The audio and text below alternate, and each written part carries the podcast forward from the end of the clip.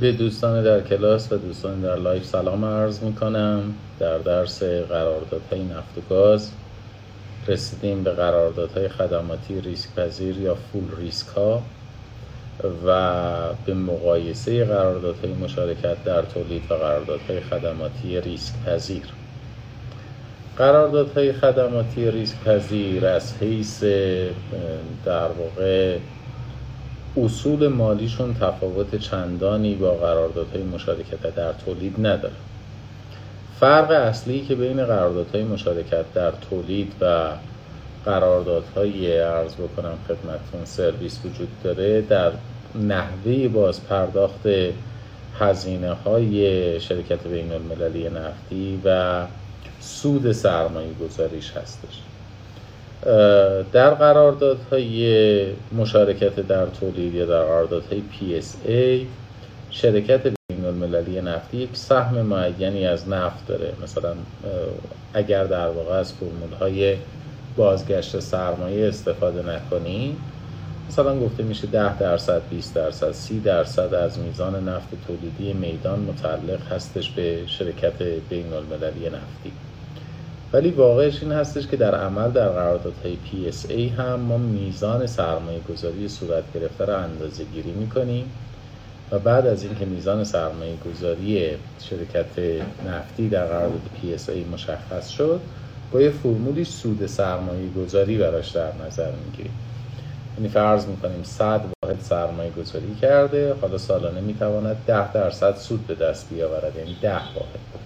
ولی این ده واحد ویژگی مهم قرارداد مشارکت در تولید این هستش.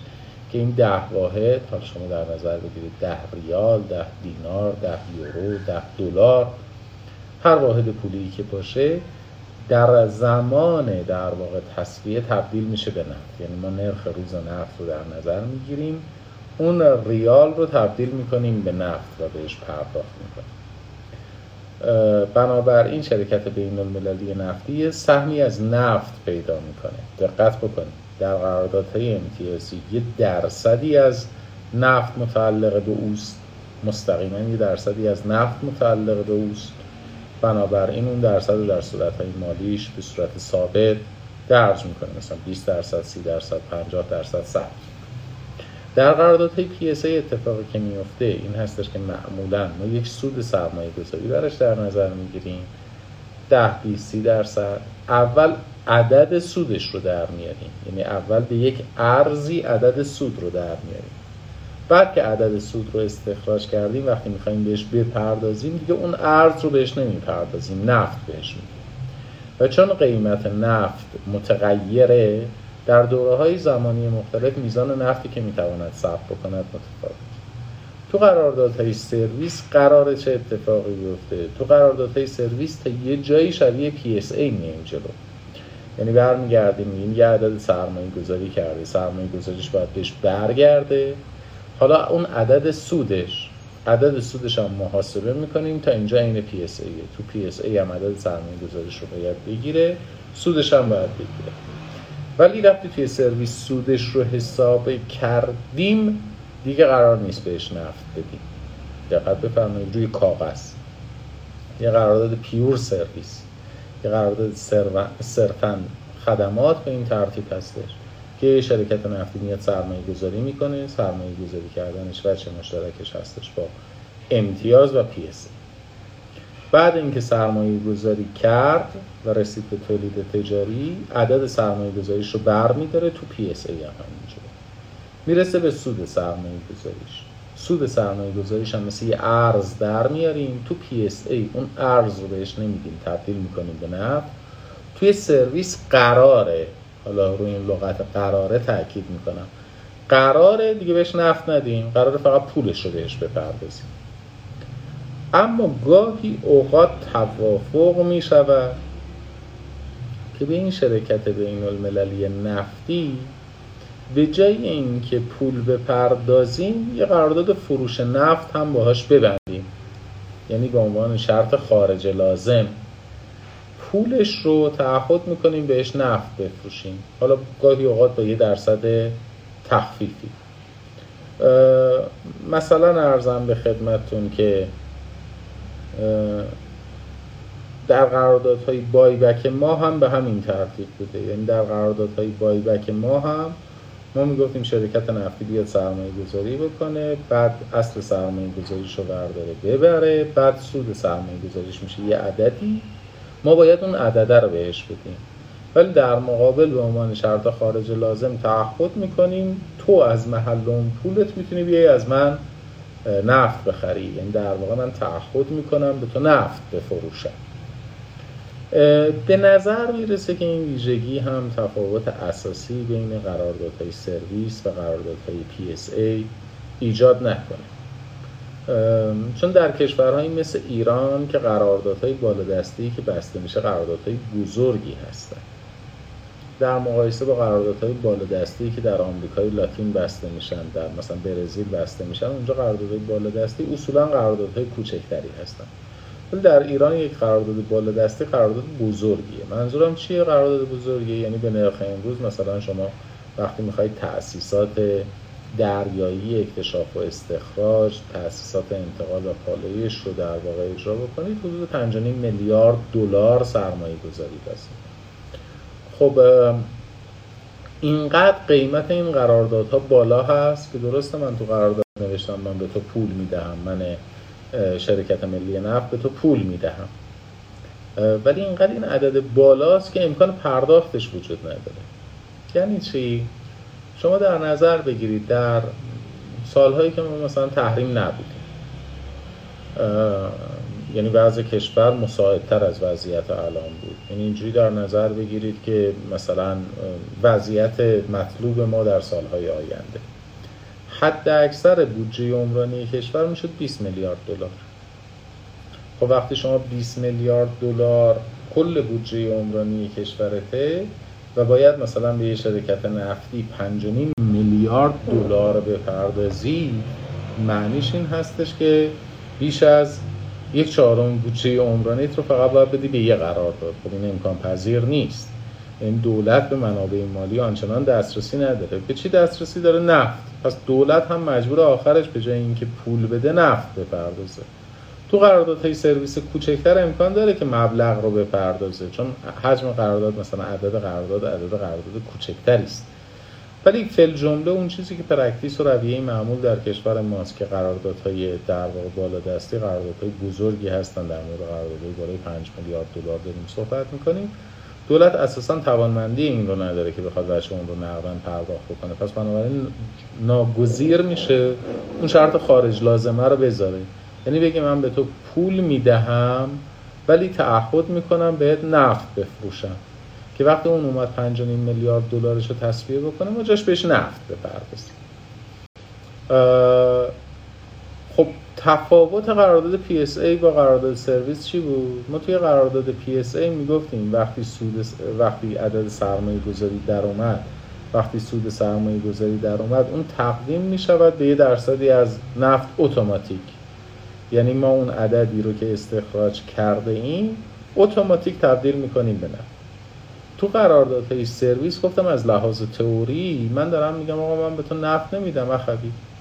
من به تو پول پرداخت می‌کنم. ولی در عمل اتفاقی که میفته اون پولی که باید به تو پرداخت بکنم. آنچنان مبلغ بالایی است که من توانمندی پرداختش رو ندارم پس باز دوباره به تو نفت تحویل میدم.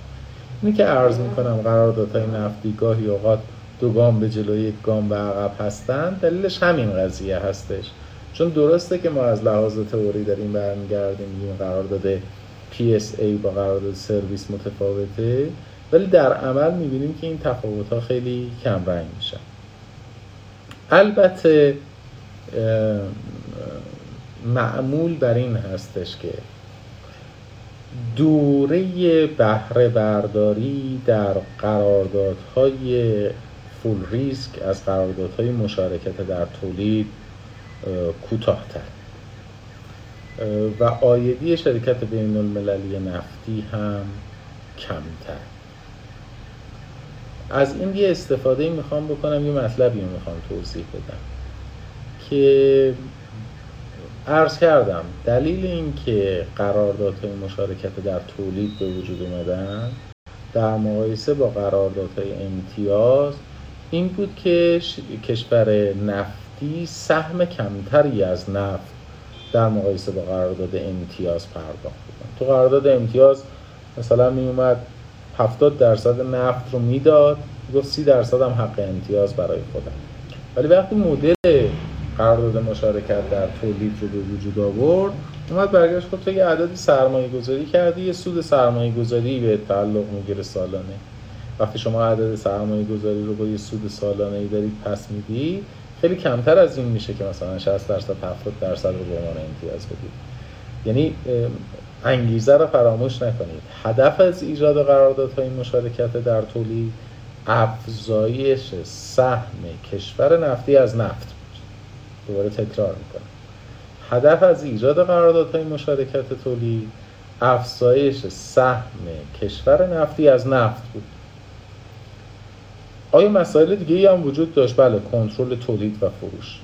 ولی وقتی قرارداد مشارکت در تولید رو به وجود آوردن از بین دو تا متغیر متغیر کنترل تولید و فروش و متغیر سهم بیشتر. PSA رو به وجود آوردن که سهم بیشتری داشته باشن نه کنترل تولید و فروش بیشتری داشته باشن. خب. پس انگیزه از ایجاد قراردادهای PSA در مقایسه با قراردادهای کانسشن اولویت اول سهم بیشتر از نفت بود. مسئله کنترل تولید و فروش در اولویت دوم قرار می‌گیره. اما وقتی قراردادهای سرویس رو درست کردن اولویت عوض شد. در قراردادهای سرویس وقتی به وجود اومد در مقایسه با قراردادهای PSA هدفشون این نبود که سهم بیشتری از نفت بگیرن. هدفشون این بود که کنترل و کنترل بیشتری بر تولید و فروش نفت داشته باشن. دقت بکنیم. یه جمع بکنم PSA چرا به وجود اومد؟ PSA به وجود اومد که کشور نفتی سهم بیشتری از نفت بگیره. در مقایسه با قرارداد امتیازی قرارداد سرویس چرا به وجود اومد؟ قرارداد سرویس به وجود اومد که کشور نفتی کنترل بیشتری بر عملیات تولید و فروش داشته باشه در مقایسه با PSA اما اولویتش این نبود که سهم بیشتری از نفت بگیره. پس درسته که روی کاغذ ما داریم برمیگردیم میگیم که ما به شرکت نفتی نفت نمی‌دهیم در قراردادهای سرویس. ولی عددی که باید به او پرداخت بکنیم بازم اینقدر بالاست که ناگزیر میشیم به جای پول به او نفت بفروشیم. اما عناصر کنترل تولید و فروش در قراردادهای سرویس برجسته تر هستند تا قراردادهای پی یعنی چی؟ یعنی معمولا در قراردادهای سرویس درج میشه که وقتی عملیات اکتشاف به پایان رسید طرح توسعه به پایان رسید در مرحله بهره برداری بهره برداری منتقل بشه به شرکت بین به شرکت ملی نفت. این ویژگی رو گاهی اوقات در قراردادهای PSA هم می‌بینیم ولی وجه مشترک تمام قراردادهای سرویس این هستش که بعد از اینکه فاز اکتشاف و فاز توسعه تموم شد اپریشن رو میدن به شرکت ملی نفت یعنی کنترل تولید. و دوره این قراردادها دوره کوتاهتری. دوره این قراردادها دوره کوتاهتری. چون دوره قرارداد دوره کوتاهتریه؟ یعنی شرکت بین المللی نفتی به جای اینکه 15 سال حق بهره برداری داشته باشه 5 سال حق بهره برداری داره یا 5 سال سهم داره تازه مثلا بهره برداری هم شرکت ملی نفت بعد انجام. فشار برداشت از چاه تو قراردادهای سرویس بیشتر. ببینید شما در نظر بگیرید یک سودی رو متصور هستید از یک کاری به دست بیارید. در 15 سال یا متصور هستید یک سودی رو در 5 سال به دست بیارید. شما در نظر بگیرید فاصله تهران تا مشهد رو می‌خواید 20 ساعته برید یا فاصله تهران تا مشهد رو می‌خواید 10 ساعته برید. و وقتی زمان کوتاهتر میشه سرعت بیشتر میشه. وقتی طول مدت قرارداد بهره برداری بهره برداری توسط شرکت بین المللی نفتی کوتاهتر میشه اون می‌خواد سود متوقع خودش رو در زمان کوتاهتری تحصیل بکنه. پس بنابراین اصولا فشار به مخزن فشار برداشت از مخزن یا برداشت غیر صیانتی در قراردادهای سرویس بیش از قراردادهای PSA هست.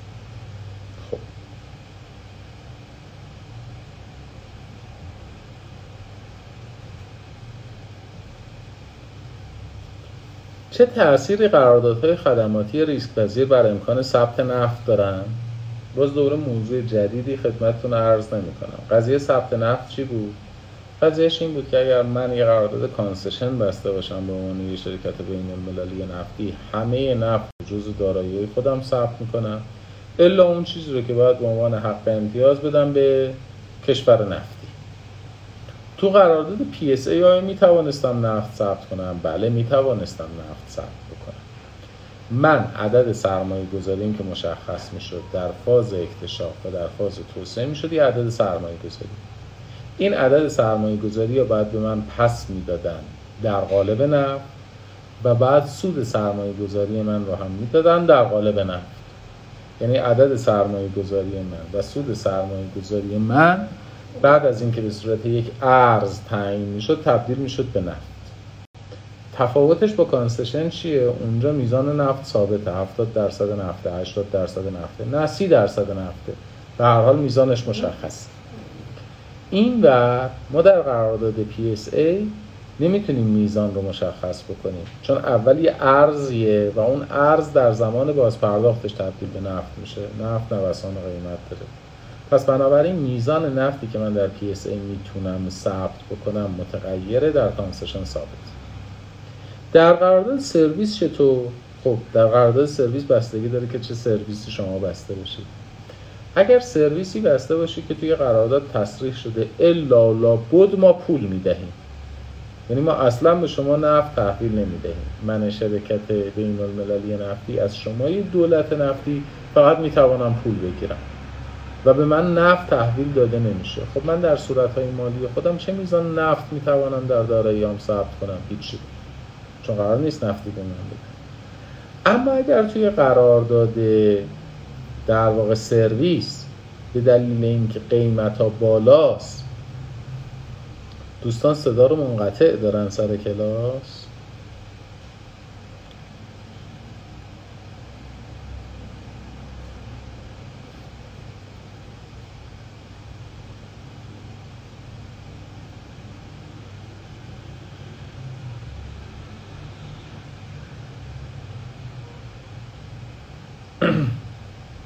بازم عرض می‌کنم اگر صدا شفاف نبود که live اینستا اونجا دیگه صدا رو شفاف می‌تونید دریافت بکنید. کلا به عنوان یک مسئله کلی هر وقت احساس کردید صدا در کلاس میشه.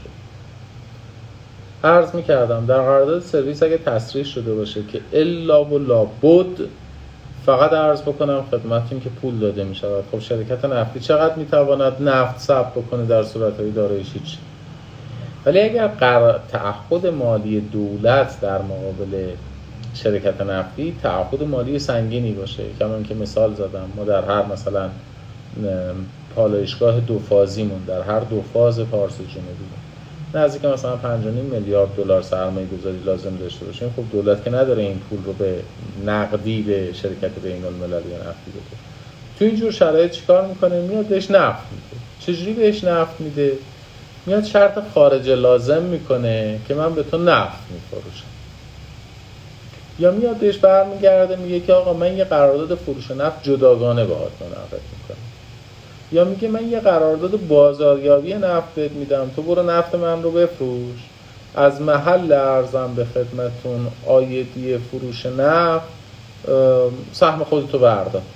هر حال داره بهش نفت تحویل میده دیگه. نفت تحویل میده در قالب شرط خارج لازم. نفت داره بهش تحویل میده در قالب یه قرارداد فروش نفت. نفت داره بهش تحویل میده در قالب بازاریابی نفت. یعنی میگه به نام من برو نفت رو بفروش. به نام من که فروختی پولی دستت میاد دیگه. اون میزانی که سهم خودت بردار. در مواردی که در هر حال نفت دست شرکت بین المللی نفتی رو می‌گیره در قرارداد سرویس اما از اینکه شرط خارج لازمه یا قرارداد فروش جداگانه داره یا قرارداد بازاریابی نفت داره اون میزان نفتی رو که سهمش هست می‌تواند در صورت مالی خودش ثبت بکنه. باز هم تاکید می‌کنم برای شرکت های بین المللی نفتی ثبت نفت در صورت های داراییشون خیلی خیلی خیلی مهمه. چون چیزی که یک شرکتی رو تبدیل می‌کنه به شرکت بین المللی نفتی این نیستش که بره چاه نفت بزنه. این نیستش که نفت استخراج بکنه. این نیستش که نفت منتقل بکنه. این نیست که نفت پالایش بکنه. این است که صاحب نفت خام باشه. اینه که صاحب محصولات پالایشگاهی باشه. شرکت نفتی شرکتی است که نفت خام دارد شرکت نفتی شرکتی است که محصولات نفتی دارد درسته؟ ما به چه شرکتی میگیم؟ شرکت پتروشیمی. شرکتی که محصولات پتروشیمی برای فروش داره. به چه شرکتی میگیم شرکت برق؟ شرکتی که برق برای فروش داره. به چه شرکتی میگیم شرکت گاز؟ شرکتی که گاز برای فروش داره. به چه شرکتی میگیم شرکت نفتی؟ شرکتی که نفت برای فروش داره. پس بنابراین برای شرکت نفتی مهمه که نفت داشته باشه. لذاست که قرارداد پیور سرویس یعنی قراردادی که سرویس محصه ما به طرف برگردیم بگیم بیا کار بکن. سرمایه گذاری بکن عدد سرمایه گذاری تو به علاوه سود سرمایه گذاری بردار برو. این دیگه شرکت بین المللی نفتی نمیشه. بنابراین قراردادهای پیور سرویس قراردادهایی که صرفا قراردادهای سرویس هستند و درش درد شده که نفت داده نمی شود به شرکت بین المللی نفتی مطلقا برای شرکت های بین المللی نفتی جذابیت انعقاد نداره. خب. از اینجا به بعد من سعی می کنم که بیام در مورد قراردادهای سرویسی که منعقد شده در جاهای مختلف دنیا صحبت بکنم. یعنی برگردم بگم هر کدوم از این قراردادهای سرویس چه ویژگیهایی داشتن احیانا چه تفاوتهایی با هم دیگه داشتن و کدوم یکی از ویژگی های اینها رو ما در قراردادهای بایبکمون میگیم. چرا فقط با بایبک مقایسه می‌کنم؟ چون ما در بین قراردادهای سرویس سه نسل از قراردادهای سرویس رو تدوین کردیم. یکی قراردادهای سرویس قبل از انقلاب در دهه 60 میلادی 1966 یکی قراردادهای buyback که نوعی قرارداد سرویس محسوب میشن. یکی قراردادهای IPC. یعنی ما قراردادهای 1966 رو قراردادهای سرویس می‌دونیم قراردادهایی که با ERAP منعقد شد. قراردادهای buyback رو هم اصولا قراردادهای سرویس می‌دونیم قراردادهای IPC رو هم اصولا قراردادهای سرویس می‌دونیم چرا من فقط ویژگی های قراردادهای سرویسی رو که منعقد شده با buyback مقایسه می‌کنم؟ چون جداگانه در مورد IPC صحبت خواهم کرد. یعنی کلاس های IPC رو میارم با هم دیگه مرور می‌کنیم. و البته اونجا نظر من این هستش که قراردادهای IPC بیش از اینکه شبیه قراردادهای سرویس باشن شبیه قراردادهای ای هستن. دلیلش هم توضیح خواهم داد. یعنی فاصله بین buyback با سرویس کمتره تا IPC با سرویس. IPC دورتر از قراردادهای سرویس بیشتر شبیه قراردادهای PS ولی فعلا که داریم در مورد قراردادهای سرویس صحبت می‌کنیم من buyback رو مقایسه می‌کنم با قراردادهای سرویس که در جای دیگه دنیا منعقد شده. بعد انشاءالله اگر عمر و فرصتی بود در مورد قرارداد IPC جداگانه مستقلا صحبت خواهم خب سال 1966 در ایران و سال 1968 در عراق. شرکت ERAP آمد ارزم به خدمتتون که قرارداد فول سرویس منعقد کرد و بعدش هم ارزم به خدمتتون که این شرکت در توتال ادغام شد. برای اینکه روزمون هم وسط کلاس قطع نشه من مجبورم که این سیستم شارژر رو در بیارم و بزنم به سیستم. ببخشید یه خود معطلتون هم می‌کنم چون یه دفعه بعدش قطع میشه و کلاس تمام باقی خواهی می‌کنم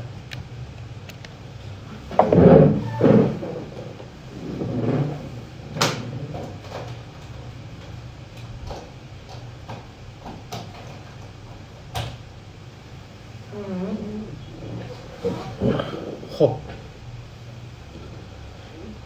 توی این قراردادهای 1966 ایران و 1968 عراق که با شرکت ارپ منعقد شد که الان جزئی از شرکت توتاله مقرر شده بود که وجوهی که شرکت بین المللی نفتی در دوره اکتشاف پرداخت می‌کنه یک وام بدون بهره محسوب میشه. اینجا خواهش می‌کنم خوب دقت بکنیم پس هزینه نفت رو اون هزینه که ما در PSA بهش می‌گفتیم هزینه نفت. اگر یادتون باشه ما تو PSA دو تا عدد پرداخت می‌کردیم به شرکت نفتی. یه هزینه نفت یه سود نفت. این هزینه نفت تو PSA شامل چی بود؟ شامل اکتشاف و توسعه. اکتشاف هم که دیگه توضیح دادم دیگه. گفتم اکتشاف وقتی که ما به early production می‌رسیم به تولید اولیه می‌رسیم اکتشاف تمام میشه. وقتی چاهای appraisal ما محصول میده اکتشاف تموم میشه. از اونجا به بعد ما وارد فاز توسعه میشیم وارد فاز development میشیم. ولی از زمانی که در واقع اون هزینه های دوره اکتشاف و هزینه های دوره توسعه رو ما بهش می‌گفتیم هزینه های هزینه های نفت. این هزینه ها رو باید می‌دادیم تو PSA بعد میومدیم سود نفت رو می‌دادیم. که هزینه های نفت علاوه سود نفت تبدیل می‌شد به نفت. یعنی معادلش نفت توی قراردادهای سرویس 1966 اومدن هزینه نفتی رو که توی قرارداد PSA بود جدا کردن دو تا قسمت کردن. گفتن یه قسمتش هزینه های دوره اکتشاف یه قسمتش هزینه های دوره ارزم به خدمتتون توسعه است. تفاوتش تو این تو چیه؟ گفتن هزینه های دوره اکتشاف یه وام بدون بهره است هزینه های دوره توسعه یه وام با بهره است دقت بکنید پس تو PSA ما فقط یه هزینه نفت داشتیم که مربوط به دوره اکتشاف و توسعه. اونجا یه وام با بهره محسوب میشه اینجا اومدن هزینه اکتشاف و از هزینه توسعه جدا کردن گفتن هزینه اکتشاف یه وام بدون بهره است هزینه توسعه یه دونه وام با بهره. است در چه مدتی ارزم به خدمتون مستحلک میشه؟ هر دو در دوره بهره برداری. یعنی اگر دوره بهره برداری 5 ساله اگر دوره بهره برداری 15 ساله. هزینه های اکتشاف رو در یک دوره 5 ساله بدون بهره پس میدیم. هزینه های توسعه رو در یک دوره 5 ساله یا در یک دوره 15 ساله با بهره پس میدیم. این روشن.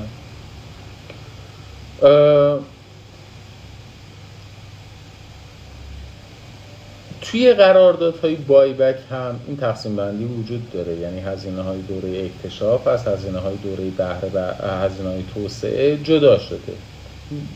هزینه های دوره اکتشاف و هزینه های دوره توسعه تو قراردادهای بایبک هر دو وام با بهره هستن تو قرارداد 1966 هزینه های دوره اکتشاف بدون بهره است.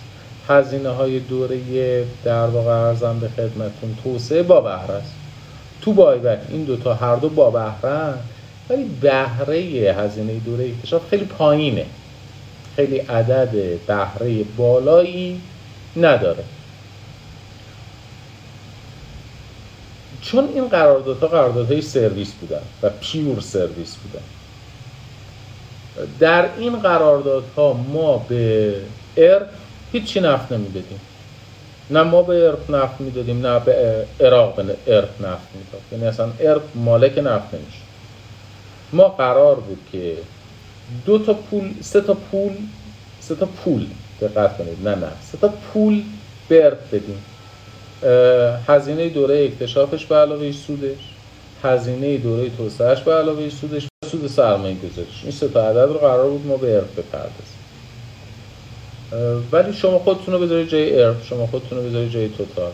چه شرکتی؟ شرکت نفتیه. شرکتی که مالک نفت خام خب اگر میمد این پروژه رو اجرا که مالک نفت خام نمی‌شد که براش جذابیت نمیشه ما یه جور دیگه نفت رسوندیم به شرکت ارق یعنی اومدیم با ارق یه قرارداد دلالی نفت منعقد کردیم. گفتیم ارق تو میای این نفتی رو که استخراج شده و مال منه می‌بری تو بازار بین المللی میفروشی. دقت بکن. یه کمیسیونی می‌گیری به عنوان کمیسیون فروش. من هم ارزم به خدمتون که تعهد می‌کنم در ازای دستمزد تو یعنی در ازای طلبی که تو داری بهت چی بپردازم؟ به نفت بفروشم. پس ترکیبی از قرارداد یه قرارداد سرویس بذاریم کنار. یه قرارداد بازاریابی نفتی یه قرارداد فروش نفته بنابر این فرض چون همه نفت اینجا متعلق به شرکت ملی نفت دیگه دقت بکنید همه این نفت متعلق به شرکت ملی نفت ایران. اگر ارف داره میره بازاریابی می‌کنه برای شرکت ملی نفت ایران داره بازاریابی می‌کنه دلالی می‌کنه. یعنی به نام و حساب شرکت ملی نفت ایران نفت رو میفروشه. یعنی وقتی داره فاکتور می‌کنه میگه آقا این نفت ایران بود که من فروختم. نفت متعلق به شرکت ملی نفت ایران بود. نفت ارف که نیستش که. یا وقتی خودش هم از ایران نفت می‌خرید فروشنده نفتی بود؟ فروشنده نفت شرکت ملی نفت بود. پس بنابراین 100 درصد این نفته از لحاظ حقوقی متعلق به شرکت ملی نفت ایران. یادمون نره نوت گام رو فراموش نکنیم. چرا قراردادهای سرویس به وجود اومدن؟ قراردادهای سرویس به وجود اومدن که شرکت های ملی نفت که کشورهای نفتی کنترل بیشتری بر تولید و فروش نفت داشته باشن. اینجا کل کنترل تولید و فروش دست شرکت ملی نفت ایرانه. به نفت میدن ولی نفت رو در قالب قرارداد بازاریابی میدن نفت رو در قالب قرارداد فروش نفت به تحویل. خب.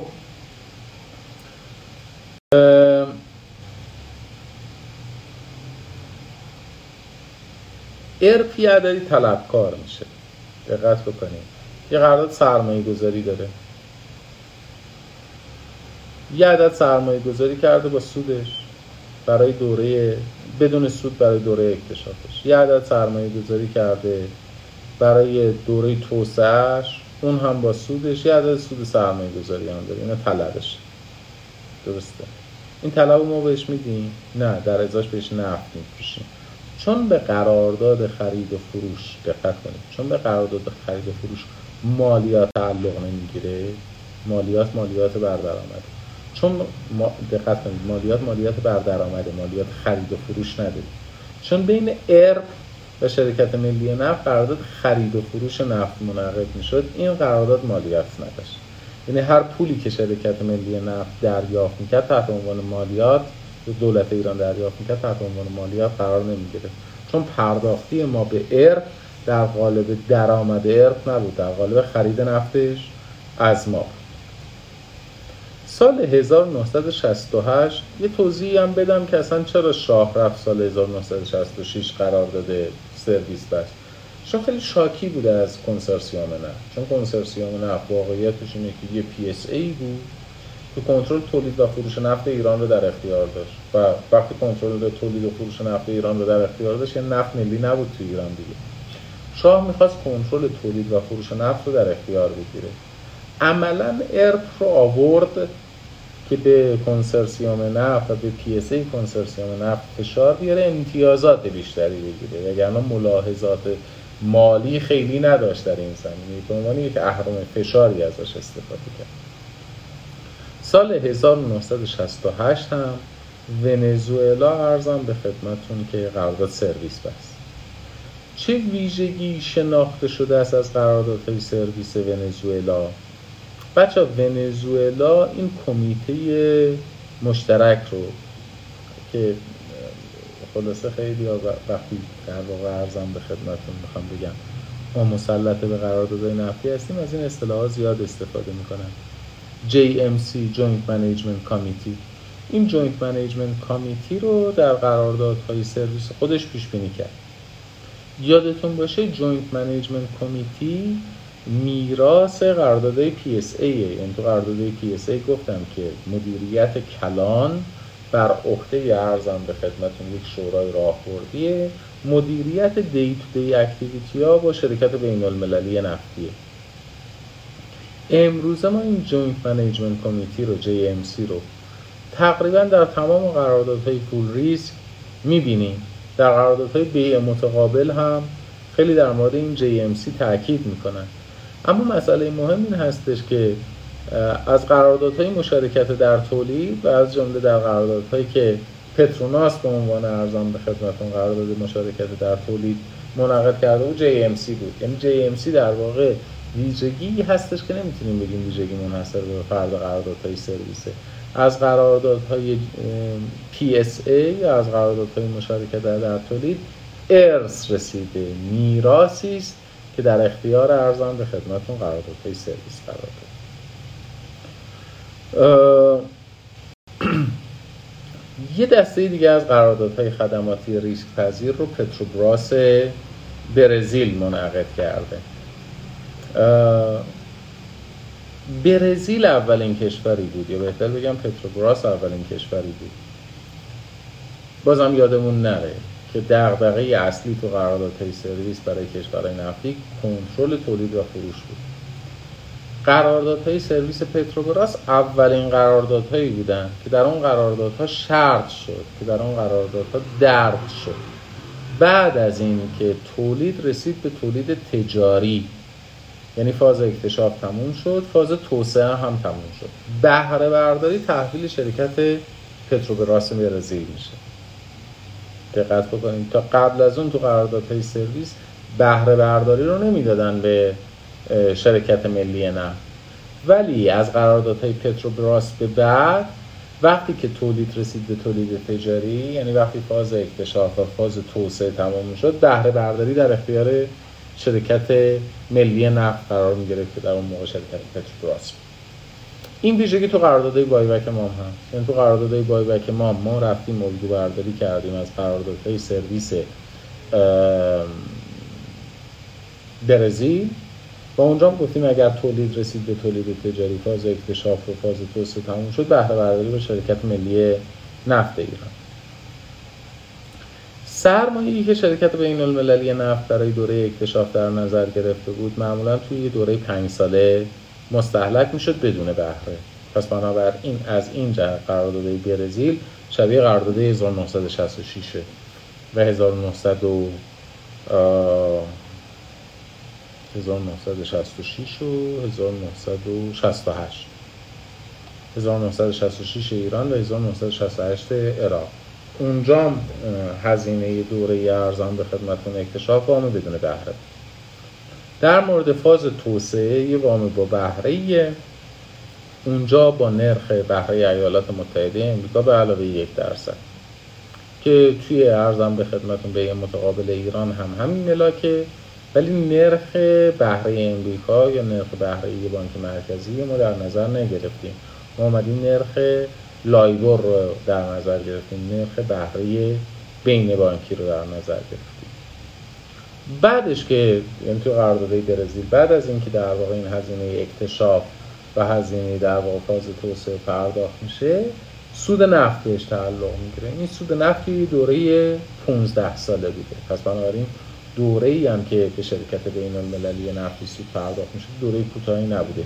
این دوره بیشتر شبیه قرارداد پی اس ای از حیث زمان. ما اومدیم تو بایبک اون کوتاه کردیم. مثلا اومدیم کردیم پنج سال. که در واقع اون نفت پرداخت که در واقع سود سرمایه گذاری پرداخت بشه. شرکت نفتی توی برزیل باید 25 درصد هم مالیات پرداخت می‌کنه مالیات بر درآمد چون اونجا درآمد شناسایی می‌کنه بعد مالیات بر درآمدش رو بپردازه و اون نفتی هم که متعلق به خودش هستش می‌تونه در بازارهای جهانی بفروشه. بیایم سراغ قراردادهای اکوادور. قراردادهای اکوادور اومدن یه مشخصاتی رو در صلاحیت های JMC شفافتر کردن. یعنی گفتن اکتشاف و بهره برداری باید بر اساس برنامه ها و نقشه هایی باشه که در JMC مورد توافق قرار گرفته. تو قراردادهای قبلی جای JMC رو جا انداخته بودن. حالا اومدن توی قرارداد اکوادور صلاحیت های JMC رو جزئی تر کردن. این شرط الان تبدیل شده به شرط عمومی صلاحیت های JMC در همه قراردادهای فول ریس یه تفاوتی داشت با مدل برزیل و با مدل ایران در مورد باز پرداختش و با مدل عراق سال 1968 که باز پرداخت هزینه ها همراه با بهره بر اساس ارزی که هزینه ها به وسیله اون پرداخت شدن محاسبه میشه و یک اجرت خدمات مساوی درصدی از درآمد سالانه نفت دلار امریکا پرداخت میشه. یعنی از اون ور اومدن. دقت بکنید اومدن برگشتن گفتن سود نفت یه درصدی از نفته. عنایت بفرمایید. سود نفت یه درصدی از نفته. یعنی به جای اینکه از میزان ارز برسن به اینکه تو چقدر نفت داری مستقیما رفتن سهم نفت تعیین کردن. بیشتر شبیه concession شد. این ویژگیش بیشتر شبیه concession. نفت رو شرکت ملی نفت نفت اکوادور در کجا تحویل شرکت بین المللی نفت میده پایانه صادراتی؟ بازم یادمون باشه این نتیجه این هستش که امتیاز نفت متعلق به شرکت ملی نفت اکوادور هستش. پس تحویل نفت در پایانه صادراتی ارتباطی با قرارداد سرویس پیدا نمی‌کنه تو PSA هم همینجوره چون تو PSA هم امتیاز نفت متعلق به شرکت ملی نفت هستش و تقسیم درآمدها بر اساس الگوی 50 50 اتفاق میفته خیلی قراردادشون شبیه PSA ه یعنی یعنی مدل مالیش یه چیزی بین PSA و concession ه چرا؟ چون میگه من فرمول 50 50 تبعیت می‌کنم. چرا؟ چون برمیگرده میگه سود نفت. یه درصدی از نفت تولیدی است که همون فرمول 50 50 رو در واقع شامل میشه. یعنی فرمول مالیش عین PSA به خاطر همین هم از سال 1995 به بعد اکوادور تمام قراردادهای سرویس خودش تبدیل کرد به قراردادهای در واقع عرضم به خدمتتون PSA یه سری قراردادهای سرویس هم آرژانتین منعقد کرده. آرژانتین اولین کشوری بود که اومد مناقصه برگزار کرد bid برگزار کرد. یعنی از طریق مذاکره واگذار نکرد. امروزه هم در واقع واگذاری قراردادهای پایین دستی دانسترین در ایران از طریق مناقصه انجام میشه. مستحصر هستید بر اساس قانون مناقصه قانونی. که البته موزلات خیلی زیادی هم به وجود آورده. حالا دلایلش موضوع بحثمون اینجا نیست. اونجا هم در آرژانتین هم تعهد کرده بودن که معادل درآمدی شرکت بین المللی نفتی بهش نفت بدن. به شرکت بین المللی نفتی هم مثل مشخصاتی که در برزیل بود مشمول مالیات در بر درآمد میشه تنها جایی که مالیات بر درآمد بهش تعلق نمی‌گرفت شرکت ارق بود در قراردادهای 1966 و 1968 با ایران.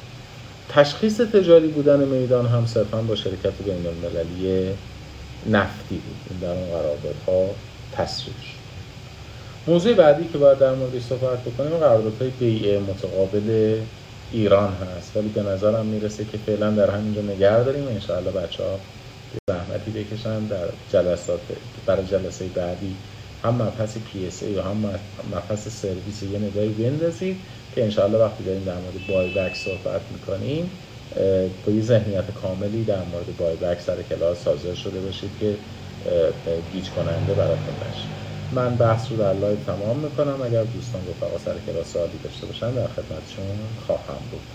وقتتون بخیر و خدا نگهدار.